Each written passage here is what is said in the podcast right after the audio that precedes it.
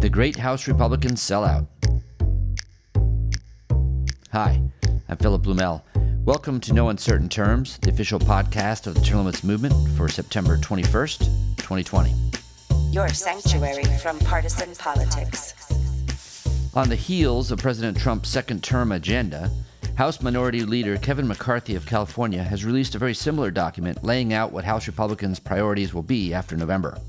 Based loosely on the successful 1994 contract with America that Representative Newt Gingrich famously used to re win a Republican House majority that year, McCarthy's commitment with America differs with both the Trump and Gingrich manifestos in one major particular no mention of term limits.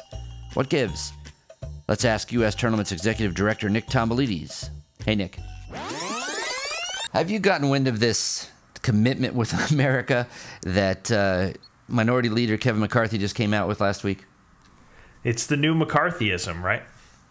yeah, I suppose so.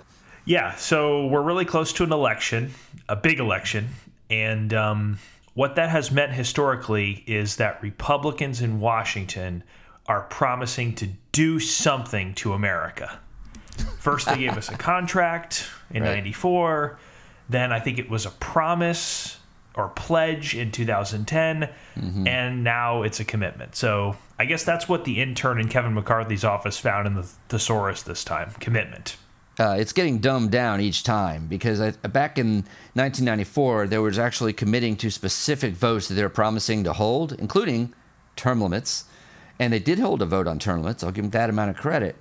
Um, but this one is just a bunch of feel good junk. Like they're going to cure the virus and they're going to get Americans to work and they're going to, you know, give China a black eye, etc. Can we sue uh, them for breach of contract? Because when you look at what happened in 1994, we never got the term limits we were promised in the contract. Uh, there was another thing. I mean, you said it was successful. Yeah, it was very successful politically. They won a bunch of seats, but uh, I don't think they ever actually got around to doing like 95% of what they promised to do. I think, you know, they promised to get rid of 100 different federal programs, and I think 10 years after the contract, those programs had grown by like 25%. Right, People have right. looked at it and said that it didn't really pan out to anything. Well, by successful, I do mean politically. The purpose of the contract is to re win the House. They had been wandering the wilderness for 40 years. They promised some specific things that were very popular with voters, including term limits, and so it was successful in that sense. They did have a vote on a very weak term limits bill in the Congress. It passed by a majority of the House, um, but it didn't pass with the necessary two thirds for a constitutional amendment. And they deserve credit for that. But this new commitment to America that McCarthy is coming out is so unexciting, it's hard to believe, and it does not even include term limits, even after President Trump, just a week or two ago, came out with his second term commitments, in which he prominently pointed out to get a vote on congressional term limits. I mean, really, what good is one of these goofy contracts without term limits in it? To me, it feels like Queen without Freddie Mercury, um, or the, the Bulls without MJ. Term Right. limits were the star of the show. Nobody cares about this stuff without term limits involved. So, Oh, sure. this is just this is just me. I don't know how you feel or how our audience feels, but this whole thing to me has the a very Lucy holding the football for Charlie Brown vibe to it.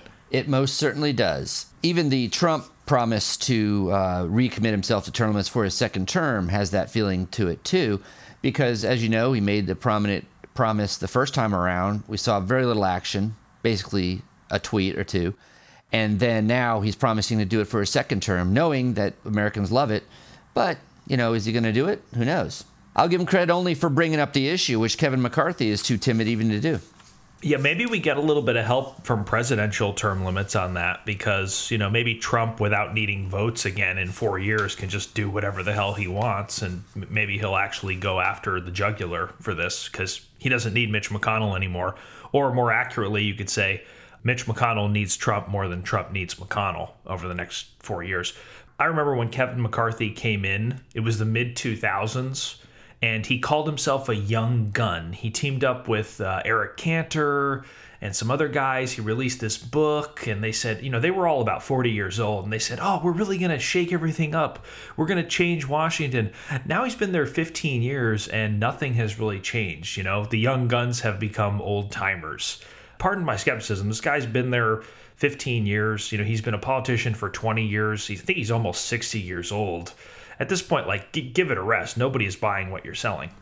Yeah, in fact, this commitment to America is so empty that um, let's just simply stop discussing it. let's talk about Sen- uh, Senator Ben Sasse's manifesto um, that appeared in the Wall Street Journal last week. Uh, he came out with a bunch of changes that he felt would help uh, direct the Senate and, and make it functional again.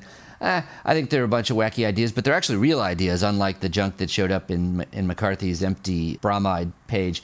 But um, Sasse's ideas, I think, some were wacky, but it did include term limits and other ideas that he felt would actually make some serious changes. So here we have a prominent center calling for term limits as a Senate priority. We have the President of the United States calling for congressional term limits as a presidential priority, while McCarthy, in a list of fluff, couldn't even give lip service to the idea. That shows which side he's on.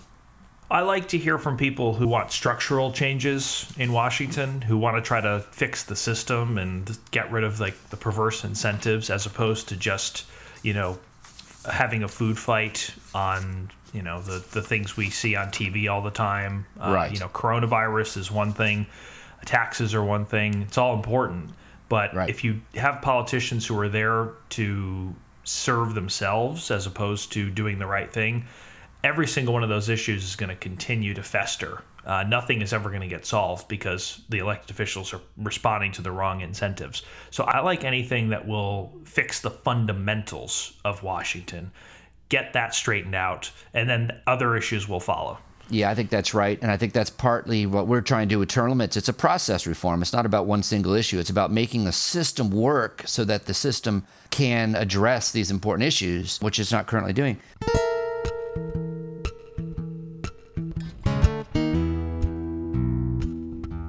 Lifetime politicians ruin Christmas. Legislators, anxious to further weaken their own term limits, placed issue 2 on the Arkansas ballot.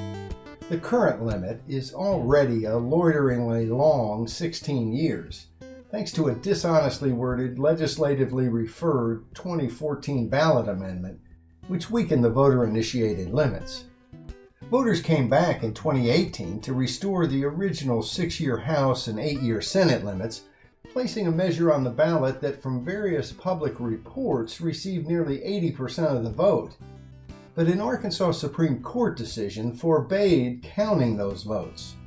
Still, politicians are back with another term limit attack. Issue 2 lowers the 16 year limit to 12 years. Huh? Lowers? Stay with me. Issue 2 grandfathers everyone elected this year or before. Current office holders get the full 16 years, plus no lifetime limit, that gets nixed, allowing politicians to return for another 12 years after a short break. No wonder the citizens group Arkansas Term Limits opposes Issue 2, calling it the Lifetime Politician Amendment. Not unrelated, there is also Issue 3 Arkansas legislators have repeatedly attacked term limits and the only way for citizens to get a real term limit on the ballot, the citizen petition process. Advocates acknowledge the amendment, issue 3, would make it harder to qualify proposals for the ballot, the Arkansas Times' Max Brantley explained, but generally saw that as a good thing. One poison pill provision of issue 3 would slice six months from the petition process moving the deadline from warm, sunny July to cold, dark January, and forcing campaigns to flood Christmas shopping with petitioners trying to gather signatures. Call it the Ruin Christmas Amendment. Putting two and three together, the lifetime politicians ruin Christmas amendments. This is Common Sense.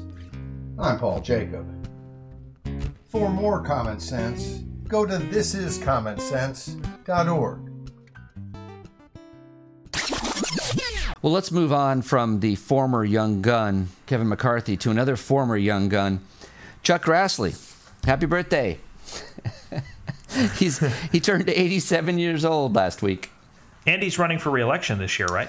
He well, he's not committing. He's going to see how he feels, but he may, um, if he feels up to it. He says that uh, he is planning on continuing to run for office. Yep. I could not believe the sheer number of years that Chuck Grassley has been in politics. Yeah. He was elected to the Iowa legislature in 1958.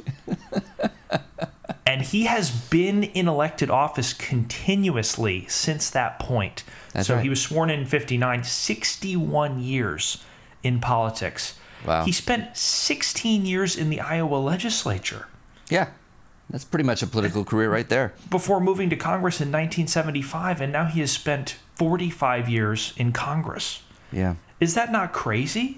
It is crazy. This guy has he spent 61 years in elected office. If you think about it, just like you know, 100 years ago, Americans were not even living to 61.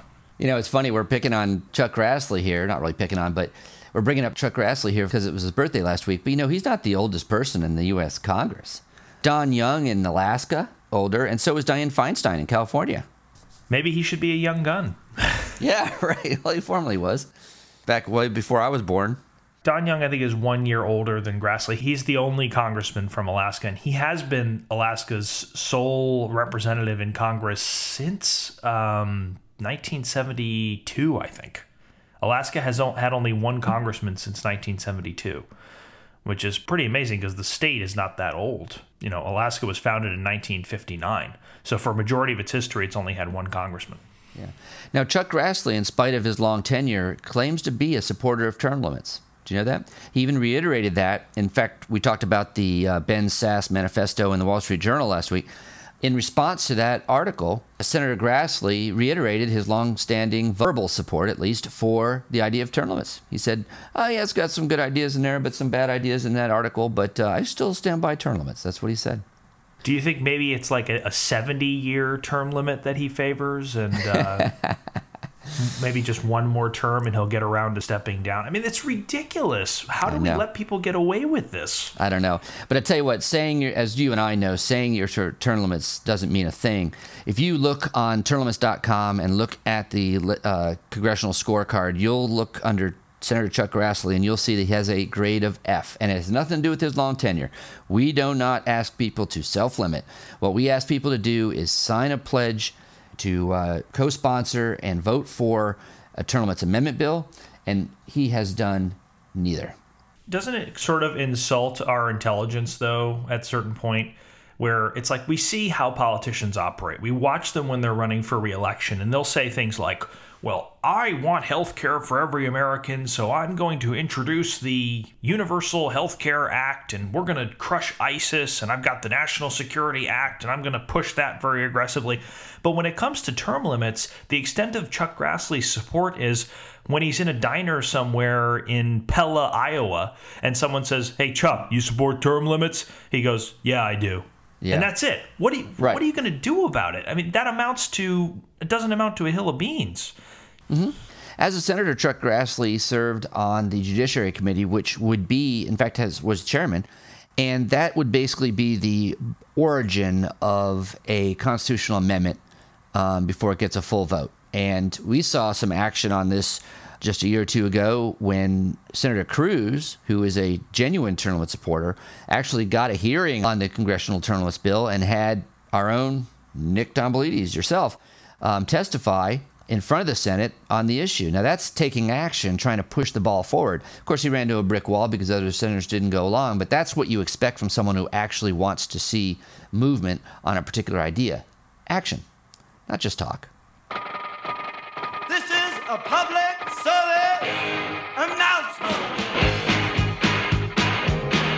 Hey everyone, I'm Matt Lieberman, and I am a Democrat running to represent Georgia in the United States Senate in the open Senate seat election. I support term limits because if we had term limits, then at least for half their time in office, senators would not live in fear of primaries from political extremists and would be able to actually represent the people we're supposed to be representing, which is most of us. That's why I signed the U.S. Term Limits Pledge.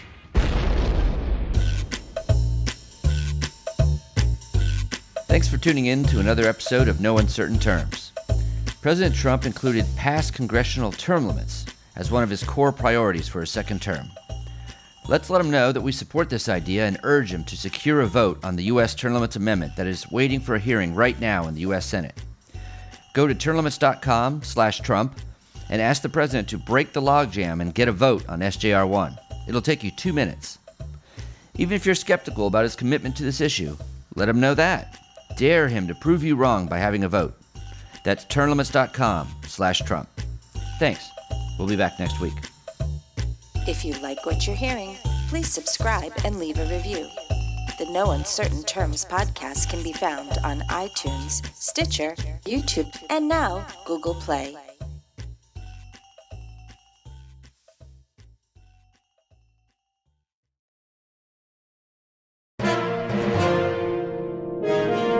USTL.